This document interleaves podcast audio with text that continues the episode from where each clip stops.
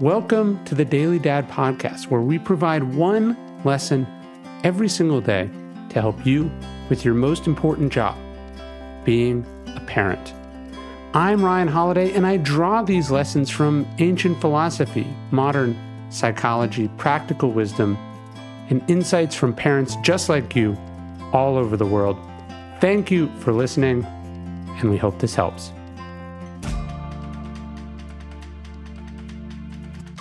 I think there's nothing sadder than moms or dads who've given up on hobbies, given up on their creativity, given up at getting better at stuff because they have kids.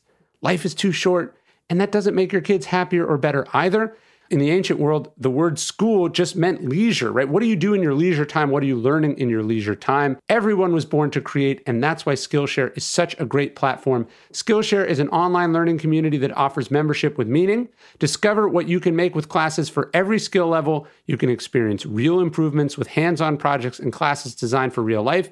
Skillshare is also incredibly affordable, especially when compared to pricey in person classes and workshops.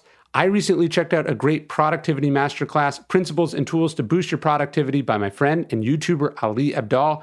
Whether you're a dabbler or a pro, a hobbyist or a master, you're creative, and Skillshare can help you explore that creativity with great hands-on classes. Explore your creativity at Skillshare.com slash dailydad and get a one-month free trial premium membership. That's a one-month trial of premium membership at Skillshare.com slash dailydad.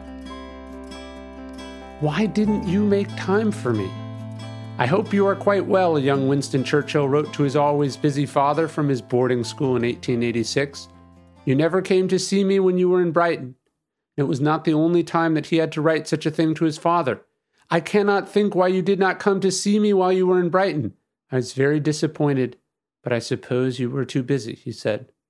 As Josh Ireland observes in the fascinating book Churchill and Son, it's not just the disappointment of the boy that registers all these years later but his sad attempts to rationalize his father's selfishness. We will not be perfect as parents.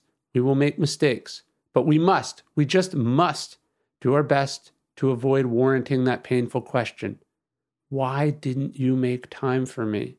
Because there is no good answer. They don't care that you are president. They don't care that this is the busy sales season. They don't care that your own parents were sick. They don't care that you were fighting over custody. They just care that you weren't there. Time is not given, it is made. We have to make time. That's our job. That is our biggest priority. Hey, thank you for listening to the Daily Dad podcast. Leave us a review in iTunes, it helps a great deal.